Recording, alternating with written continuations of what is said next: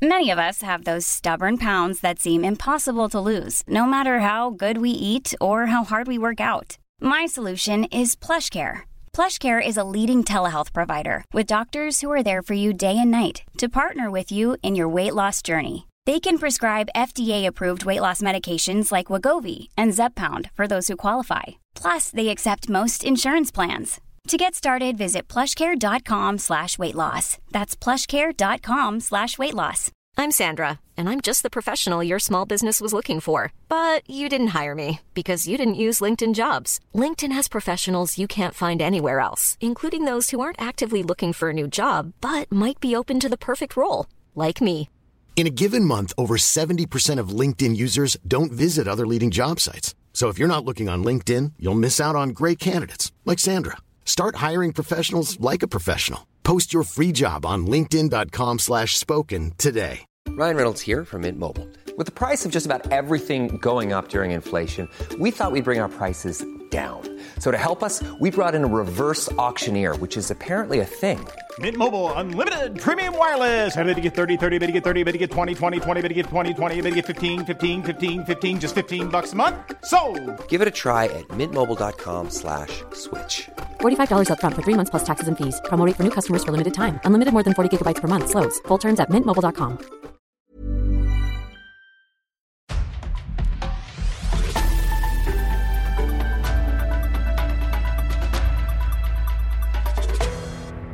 Hello, and welcome to Beyond the Noise, the podcast series from PR Week. I'm Frankie Oliver, your host and founder of New Society.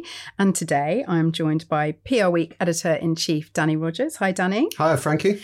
And our special guest, Lisa Merrick Lawless, who's the co founder of Purpose Disruptors. Hi, Lisa. Hi, lovely to be here. Oh, it's great to have you on the show. We've been wanting to have you on the show for, for a long time now. So, for uh, our listeners, to just remind you of, of what Purpose Disruptors is, if you didn't know, is a fantastic nonprofit that launched in 2019 to help the advertising and communications industry transition towards halving emissions by 2030 in line with the Paris Treaty. Lisa herself has over 20 years of experience of working in marketing, advertising, and communications, and has held leadership positions, uh, both client side and agency side, working for brands such as Coca Cola, Tetley, Strongbow, Unilever, Greenpeace, WWF, and Innocent. Um, Lisa did, delivered a fantastic speech at Cannes last year, and we thought it an important time to get her onto the show to learn more about Purpose Disruptors and what its work could also mean for the PR industry and its role in addressing the climate emergency. So, Lisa, kicking off, I'm going to give a little bit of an explanation, but could you tell us a bit about Purpose Disruptors and also the story of how you came to co-found it. Yeah, of course. Thank you, Frankie. Um, so I guess I was busy working in the industry like many of your um, listeners or doing something I've been doing for sort of 20 years. It's a fun, interesting sort of creative industry. And the catalyst really was being asked to work on something that I really didn't want to work on. And I'd had a nagging feeling for a while that this was not, not the work in the world. Um, that I necessarily felt was serving, you know, a bigger purpose or, or something that I was sort of drawn towards. And then I think it, it was just from there, really, that was a hard no uh, for me. And so I think when one thing closes like that, other things open. And I found that really everything kind of opened up in front of me at the time in 2018 you know, there was rising sort of awareness of the climate crisis, you know, Greta and the student strikes. Um, my own daughter went on, on her first climate strike. She was about 11. I think it kind of reminded me of um, probably who I was when I was her age, you know, which was somebody who cared a lot about the environment, you know, grew up in the countryside, campaigned for Greenpeace, etc., etc. Um, and I felt a lot of tension between what I was now doing and, and what was needed in the world. Left my job, did a course called Reclaiming Agency, which is run by my fellow co-founder Jonathan Wise, which was life changing.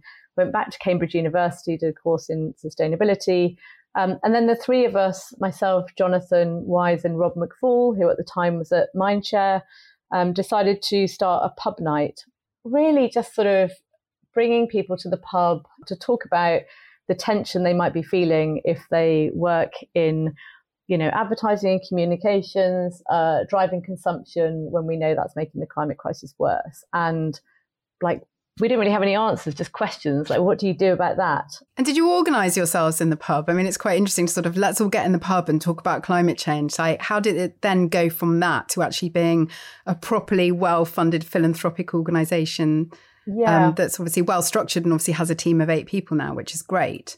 all of those that is true well structured i would question potentially um, but let's go let's go with that for the purpose of this um, so we went from sort of 20 people in a pub in 2018 to like 2,000 people supporting us at COP26 when we uh, launched our Good Life 2030 project. And I think that shows the sort of level of tension in the industry and the appetite for change and the number of people who want to be sort of part of this movement. Um, and it was really us just looking around, wondering who was going to pick up the baton and say something or do something. Uh, and it was, yeah, like tumbleweed. It's a very weird experience also working in climate when you look around yourself and you think, surely somebody else mm, is doing this. Yeah. And there's that phrase, isn't there, that the, the, the, biggest enemy of the climate change is thinking that somebody else is sorting it out. Absolutely. And actually then you realise that actually, no, you do need to step up into this moment. Yeah. And it's quite a, it's quite an extraordinary feeling that, isn't it is, it? and that's exactly what we did. We had no really run events before. We didn't really know what we were doing. We had no funding. Um, we were all doing other jobs at the same time um, but decided that we should run a climate crisis summit. So we uh, booked the Royal Institution and we got a hundred of the most senior people we could find through our network in a room and talked about the climate emergency. And then from there, really, the plan was to run more climate crisis summits in different agencies. Um, we were asked to do one at WPP, and interestingly, obviously they paid us for that and we didn't have a bank account because we weren't really a business and so um, from there we set up you know as a kind of uh, not-for-profit organization we were very lucky to be approached by a very forward-thinking funder who um, said, I see what you're doing and I want to give you some money um, to continue this Tremendous. work. Tremendous. Yeah. So, rolling forward, then, we're here now in 2023, and it looks quite structured. You you know you've got sort of five pillars um, of the work that you're doing. Do you think you could just run through what those are? Yeah, of course. Um, so I guess our vision is an advertising industry transformed, like in service of a thriving future. So we are working kind of inside the industry, trying to sort of mobilize um, change from the inside. We've got five pillars of work. So one is community. Um, and I guess that sits at the heart of everything we do. We started in a pub. We still run pub nights every month. It's about building a network, connecting people, helping people have difficult conversations around climate, um, and building that sort of momentum. So, community. Uh, leadership. So we run leadership training, both at a sort of individual level through Reclaiming Agency and at an agency level um, through some of the, the programs that we um, conduct. And I guess that is really about bringing together leadership teams, you know, around a sort of a, a common, you know, challenge um, and looking at how you might sort of think about that differently. Um, we have an education pillar, so that's our Change the Brief Alliance education platform that's been going for uh, three years now. All five of the six big network groups are members. I think there's about five thousand people on it, and that's very much about you know, everything from climate 101 to going deep on everything from food to fashion to energy to transport. So it's a really amazing place to sort of learn the basics of how you communicate um, around sustainability. Measurement, it's our fourth pillar. So that's our advertised emissions methodology, which is all about sort of responsibility and transparency. So, how do we um, measure the kind of full emissions of our work? And then our final pillar is around creativity, and that's our Good Life 2030 project. And that's really all about imagination and futures thinking, looking at visions of the future held by UK citizens and those in the industry. So there's so much in there, so many pieces to unpick, and we'll come and talk about advertised emissions later. But it's probably worth just picking out a couple of things there, which is the Good Life Project, to really help our listeners understand that, which I think is very much about kind of lifting people's heads to, un- to sort of, you know, when we talk about climate, people are thinking about doom and gloom and it's all about loss. And actually, if we do what we need to do to address the climate crisis, and shift to a, a well-being led economy for example we have the opportunity to actually create a much better world and that's a narrative that isn't necessarily coming through and i think is one that you are very much working with the advertising agency to enable to happen? Yeah, I think exactly that. I think when we we set up this project as we were kind of in the year of sort of COP26 being held in the UK, and our question was really, what's the most helpful thing we can do um, in this moment? And when we were working quite closely with the Race to Zero team at the UNFCCC, and there were lots of goals and science and graphs and projections and all of this kind of stuff. But what we realized was when you think about halving emissions by 2030, like what is that? Like what does it look like? What could it be like? Um, and where are the visions uh, uh, of that? They were sort of missing, I think. And so we realized in doing lots of our work, there were either really fantastical visions like utopia that people don't believe, um, or dystopian visions that people just look away from. So the origins of that project was really what do UK citizens really dream of um, when it comes to 2030? Like, what is a good life for them? And so we did some deep qual research with them to look at what um, they talk about when they think about 2030. And it was really clear, you know, they talk a lot about, you know, dreaming of more connection, more connection to themselves and the things that they love, more connection to others, time in community, time with friends and family, and more connection to nature. And so we sort of used those uh, insights, if you like, in working with citizens and created, you know, a whole sort of project uh, around that, which has a really kind of strong creative brief at the heart of it. So, Lisa, um, amazingly, we've never met before, but it's lovely, lovely to meet you. So, thank you for coming on PR Week's podcast. So, um, imagine I'm an agency worker in a either a PR agency or an advertising agency. What is it that you'd like me to do differently? How how can I act differently through my work to achieve the ends that you think would be would be admirable? Hmm, that's a very good question. Um, I mean, I think for me, it all starts by looking inward.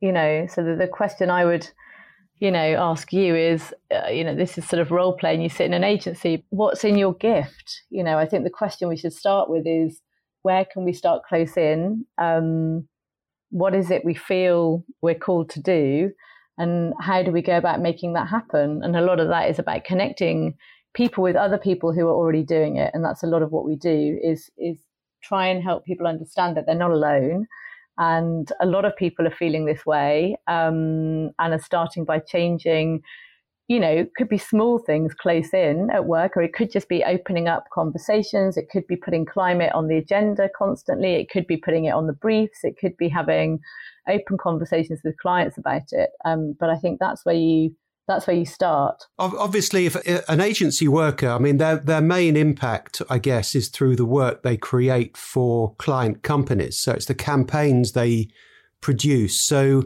should I, as an agency worker, be giving different advice to the clients on the campaigns they run? Should I be advising clients on getting their company to behave differently?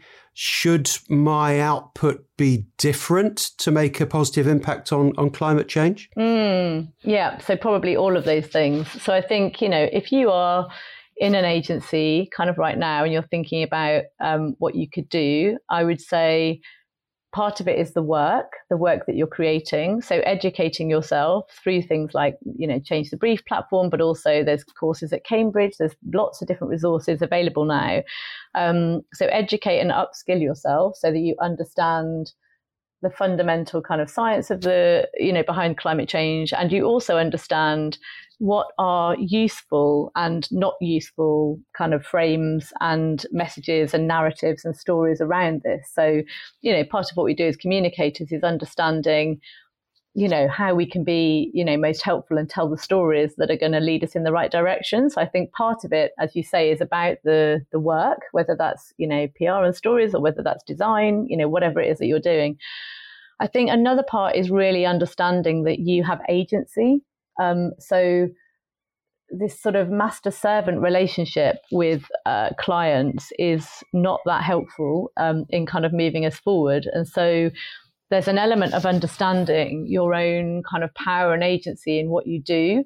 So I can say, you know, hand on heart, as somebody who was client side, you know, for 10 years, you know, I paid my agencies to tell me something different I didn't already know um, and to come up with you know, new ideas, to push me, to provide thought leadership, to bring in kind of new and fresh insights. Um, and so that's in your gift if you work, you know, within an agency. That's what clients are, are, are looking, you know, for you to do.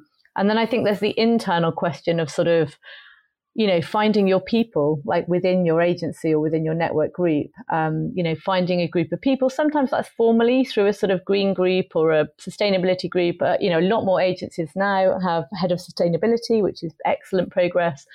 Um, but even if your agency doesn't have that, you know, well, come to the pub night. You know, you'll meet other people um, to start with, but also just forming sort of community and, and networks within your agency um, and looking at the things that you can change from where you stand. Brilliant. I think I think what you've uh, said will have a lot of resonance for a lot of um, our listeners. How do you feel you've done so far on some of those metrics? Have you? Do you feel you've changed behaviour of agencies so far, and, and where do you think you can do more? Mm, that's a really good question. Um, yeah, I think we I think we're doing well. I think momentum is building within the industry. Um, we're definitely not the only people doing it. I think it's uh, a community of people, you know, doing this this work, and we're definitely, you know, standing on the shoulders. I would say of, of people outside of the industry. So, for instance, the Good Life 2030 project you know, really the inspiration came from transition towns and Rob Hopkins' work. Um, advertised emissions came from financed emissions. So I don't think we are reinventing the wheel, but what we are doing is bringing it into our industry where it isn't currently. Um, so I think, yeah, I think I think it's we are changing behaviour. We see people making progress, you know, and we're just conveners and facilitators. Just to be really clear, you know, we are providing the the spaces, the tools, the resources, the interventions. It's really up to the people who get involved in this um, to make the change happen. You know, and there are some phenomenal people um, in our industry really, really pushing uh, the change. So you know, they do the hard work um, in some ways, and so you know, you're trying to change the system whilst you're inside it. You know, and that is hard to do. So it's exhausting work. I'm not going to lie about that. Um, but at the same time, you know, it's also energizing. You know, we're trying to create and build the future in the present. The biggest challenge is probably the speed and scale at which change is required. Like, we need a complete paradigm shift.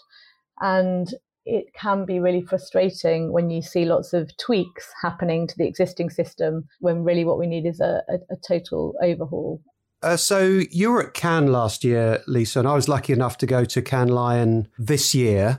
And there was a definite message at Cannes this year to focus more on campaigns that were about commercial creativity rather than, in inverted commas, commas purpose campaigns.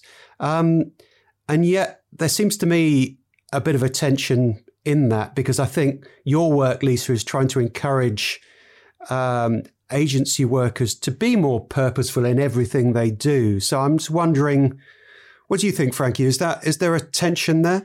Well, it's interesting. I think the cost of living crisis has had a massive impact on briefs. And if you think about Cannes last year, you know, I was so excited when you came back and Greenpeace had been there and Clean Creatives were there and Lisa was on the stage. And it felt like we were like, yay, like there's movement happening here.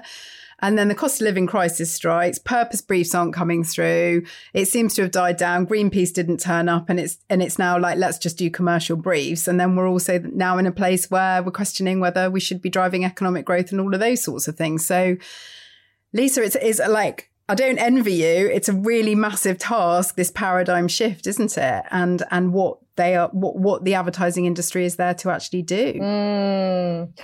I mean, that's probably the fundamental question, Frankie, at the heart of it, isn't it? Like, what what is the purpose of the advertising industry? Um, and I think what we see. Ryan Reynolds here from Mint Mobile. With the price of just about everything going up during inflation, we thought we'd bring our prices down. So to help us, we brought in a reverse auctioneer, which is apparently a thing. Mint Mobile unlimited premium wireless. Ready to get 30, 30, bit to get 30, bit to get 20, 20, 20, bit to get 20, 20, bit to get 15, 15, 15, 15 just 15 bucks a month. So, Give it a try at mintmobile.com/switch. $45 upfront for three months plus taxes and fees. Promo rate for new customers for limited time. Unlimited more than 40 gigabytes per month. Slows. Full terms at mintmobile.com. There's never been a faster or easier way to start your weight loss journey than with PlushCare. PlushCare accepts most insurance plans and gives you online access to board-certified physicians who can prescribe FDA-approved weight loss medications like Wegovy and Zepbound for those who qualify. Take charge of your health and speak with a board-certified physician about a weight loss plan that's right for you. Get started today at plushcare.com slash weight loss. That's plushcare.com slash weight loss. plushcare.com slash weight loss. Is that, you know, advertising, communications, PR, media, we, you know, we sit at a unique position within the system. So, you know, we're architects of desire. You know, we shape society, we create culture. Um, and to date, really, over the last hundred years, we've created a, a version of a, a, good life that's based on more and more consumption, status, wealth, you know, individualism. And really, we can create a different one. And I think we've all got to ask the question about, you know, what is being asked of us? What, what are we called to do at this moment in time? And I think it makes me think of the, the quote by um, David Graeber, which is, you know, the ultimate hidden truth of the world is that it's something that we make and could just as easily make differently. And so we've got to ask the question, like, who does it serve to keep recreating it in the same mold? Like, who is this actually working for? Because it's definitely not working for future generations. It's definitely not working for the global south.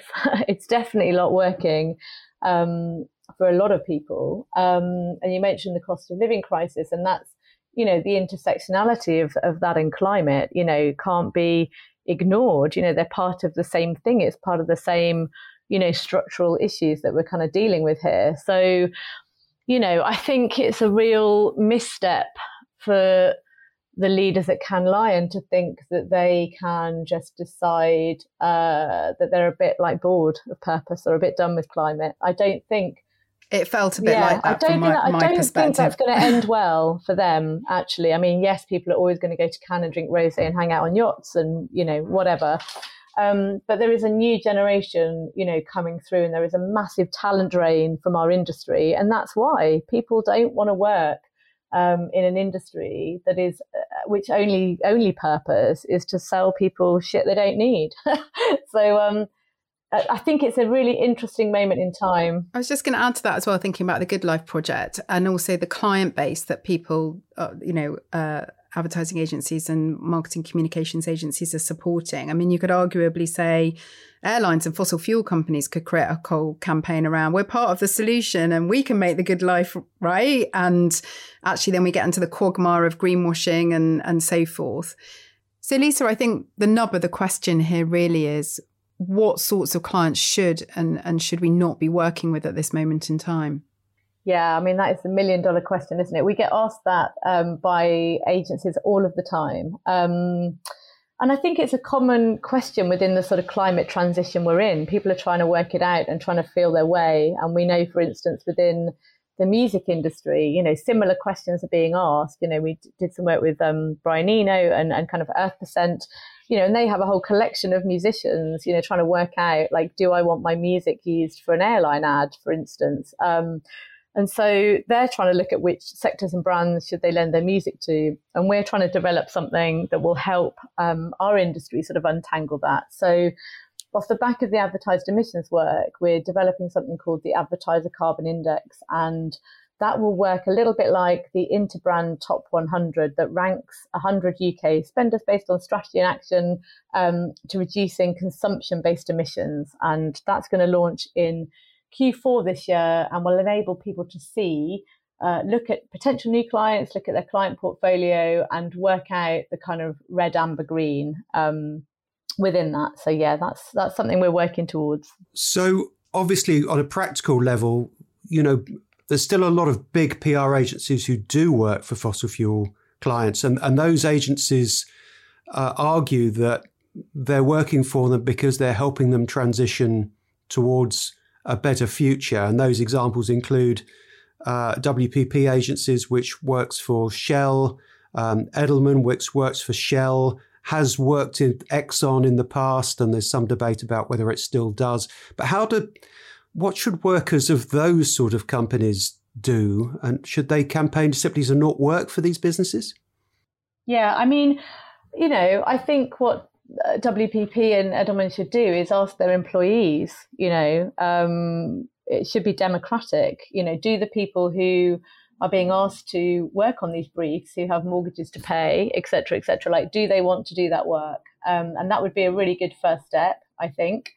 Um, I think the other thing to think about is, you know, it's very easy now. There are very clear guidelines around greenwashing um, and around whether the both the commitments and the action of a company, whether that's fossil fuel or, or, otherwise, are in line with their marketing spend and what they're saying in their communications. So it's very easy to work out whether they are walking the walk or whether it is all actually just talk. And I think decisions can be made, you know, quite easily based on that.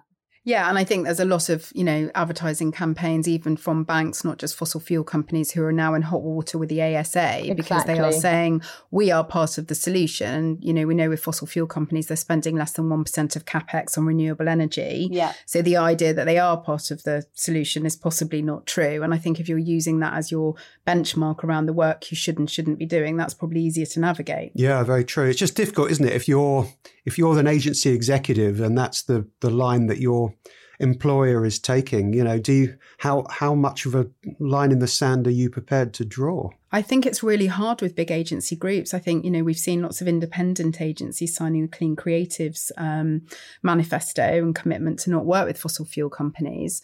But in those big agency groups, I mean, we just saw the Shell brief was up for pitch, wasn't it, across lots of media agencies recently? And Duncan Meisel was out there on LinkedIn saying, "Do not pitch." Um, and I think as a as an individual, it's really hard, isn't it, when you're being expected by your agency bosses and your big potentially corporate owners to respond to that brief, which is to your point, Lisa, about the strength of the employee feeling being really important in this decision making process. Where if they look back now and they were thinking, well, we're going to take a brief from a tobacco company, mm. I mean, they know what the answer would be. But because there's a grey area right now, they need to really understand the strength of feeling from their employees. Yeah, exactly. I think the tobacco comparison is a really helpful one. Um, you know, you wouldn't be expected in this day and age to go into an agency and then be put on a tobacco uh, brand without being kind of aware that's what you were going in to do. And I think sometimes people are in agencies and then moved around on different clients. But, you know, I think like we've explored, you know, these agencies need to be asking themselves, you know, what kind of future they want to be part of, you know, and when you start thinking in a more long term way, um, the question really is about, you know, how do we become good ancestors? Um, and so if I was you know, a kind of CEO of one of these agencies right now, that's what I would be asking myself. And I think that's probably what their children are asking them over the dinner table. so let's. But, these agency bosses, to be clear, they argue that they're not doing anything wrong, that they are helping Shell transition to renewable energy and that they have to do it by working with them. So I'm not sure it's a black and white decision. But that's a bit of bosses. a. But that's not true, is it? I think that's the problem. They're using that as a narrative. They are masters of their own PR. I mean, effectively, Shell's going to be in court soon. You know, oil companies are in or out of Congress hearings at the moment. You know, the the the the the facts are there about the misinformation that's definitely happened, and also the fact that most of them are not reaching science based targets to meet the Paris Treaty. Exactly. So so that's the problem. Like it doesn't stack up. Yeah, follow the facts, follow the science, have a look at what Client Earth is saying, look at the kind of legal systems, look at what the ASA is saying, you know, base your judgments on that. I think you're exactly right, Frankie. And and so your your list that you will draw up on, you know, admirable climate friendly companies to work for. It's, you say it's not just fossil fuel companies. It also includes what airlines, what other sorts of businesses should uh, agency workers be seriously considering working on?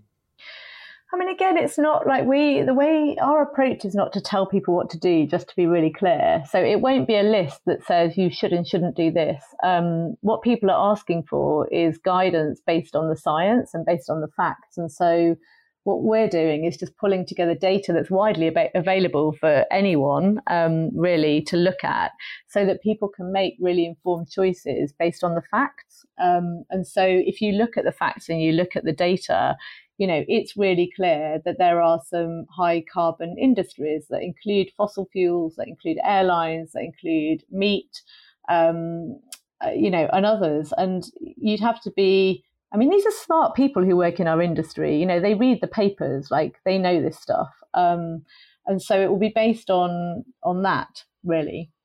So, Lisa, um, moving on from that, really, I think one of the biggest questions that's also going on in a raging debate in the industry right now is all around advertised emissions. Could you could you explain landscape a little bit about what you're hoping to achieve with advertised emissions as part of Scope Three and what the current debate is about? Mm, yeah, okay.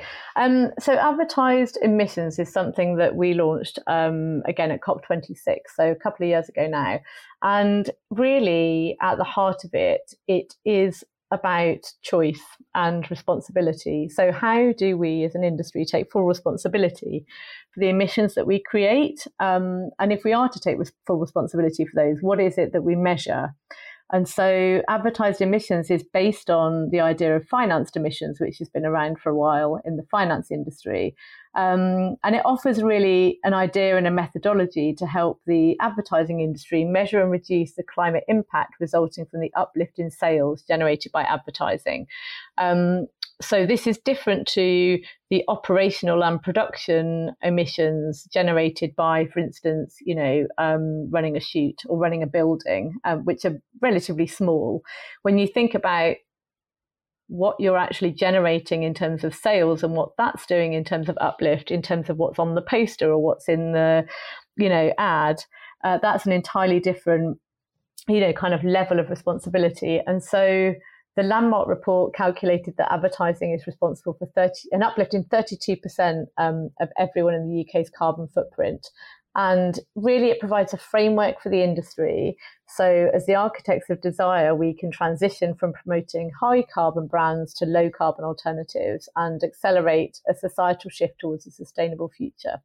Um, it's recognized by the UN, kind of race to zero, um, and is starting to be kind of implemented within kind of agencies and, and agency groups. Now, As part of uh, sustainability reporting? Yes. Uh, so what's interesting is if you do if you do like ESG reporting um, and you are looking at kind of your operational footprint and you are an ad agency or a PR agency, um, you probably look pretty good on paper because your emissions are like you don't produce anything. We're a service industry right? So that's not the right thing to measure because that's not at the heart of what we do. Um, so that's you know, just measuring your, you know, I don't know whether you use renewable energy in your office or not. It's not really associated with the industry that we work in that drives consumption. Um, and so that's where we're trying to shift the level of um, responsibility around emissions to, to look at kind of um, consumption related emissions, which, which, you know, we have to reduce um, in order to hit the targets. So what's the big debate about? Mm. So the big debate um, is interestingly probably not about the right thing. So the point of advertised emissions is really to open up discussion and debate. So um, the methodology is open, everything is open source. Um, the working groups are compiled of people from across the industry, sort of co-creating and co-designing the methodology.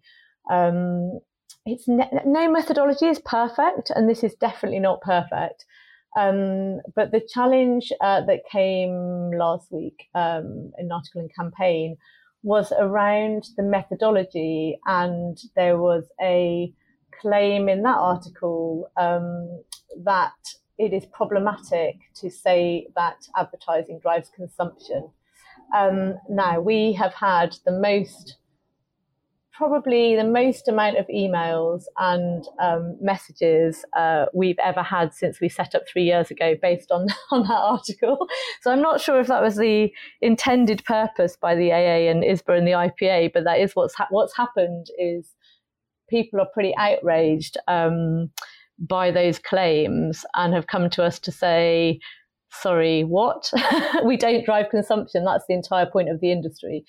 Um, now they do have a point. So within the article, they talk about you know switching. Obviously, you know uh, there is an element of switching, and that's not accounted for within the methodology. And that's always we've always been very open about that.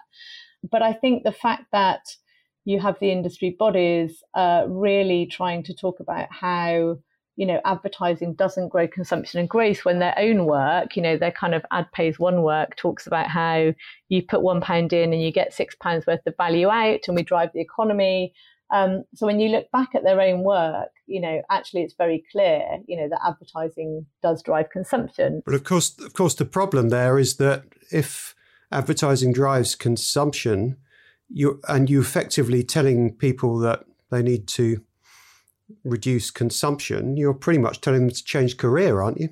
I mean, some do. Yeah, some do. So for some, the the cognitive the cognitive dissonance between you know working in this industry and loving creative problem solving and making creative work, whilst also holding to be true uh, that if you drive you know endless consumption, we already need three planets to live on. You know, we're kind of all out of resources, and so uh, you know there is a mass exodus from our industry. I don't think we can ignore that. There is a a huge talent drain for many reasons, but this is a really, really big one. Um, people are questioning, you know, how they want to use their their talents. But I think for a lot of people, you know, in the industry, there are also, you know, other sectors, other brands, other clients coming through. You know, there is a big switch towards more, you know, sustainable lifestyles and sustainable brands. And so, you know, people are starting to kind of move towards and wanting to work on that kind of work. And I think it's with that paradigm shift, isn't it? Like once you've made the decision and you've closed one door, it is totally possible to build a new door, right? And open a new door to a whole new set of clients um, and a, potentially a slightly different business model. Yeah. It's totally possible. But again, you're just, you're trying to push that Berlin Wall over and there's resistance um, and possibly a really faulty argument about what, what advertising actually does, which probably has had a few jaws hit the floor, I would have thought, in the industry. So I can't bear it, but we've run out of time because like this conversation is massive and I, there's so much that um, I'm sure that we want to dig into, not least you know, really how PR agencies can respond to this, how they can also look at their own advertised emissions. But I presume your door is open and you're ready to speak to any agency that wants to, to speak to you, Lisa. So I suppose we'll open that invitation up to the industry. Yeah, absolutely. I think, you know, advertised emissions is potentially more tricky. At the moment, it's based on paid media. And so that's more difficult um, to measure within PR, I know.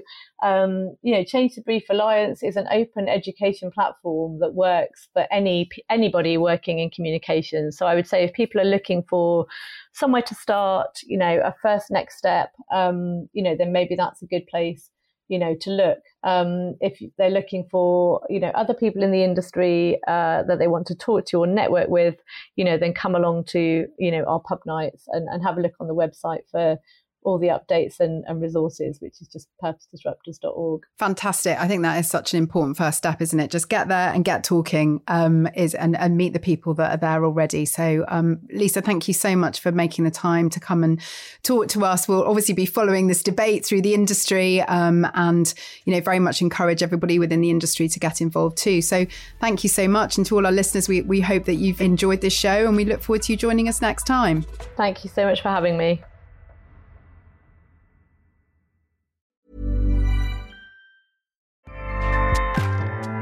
ACAST powers the world's best podcasts.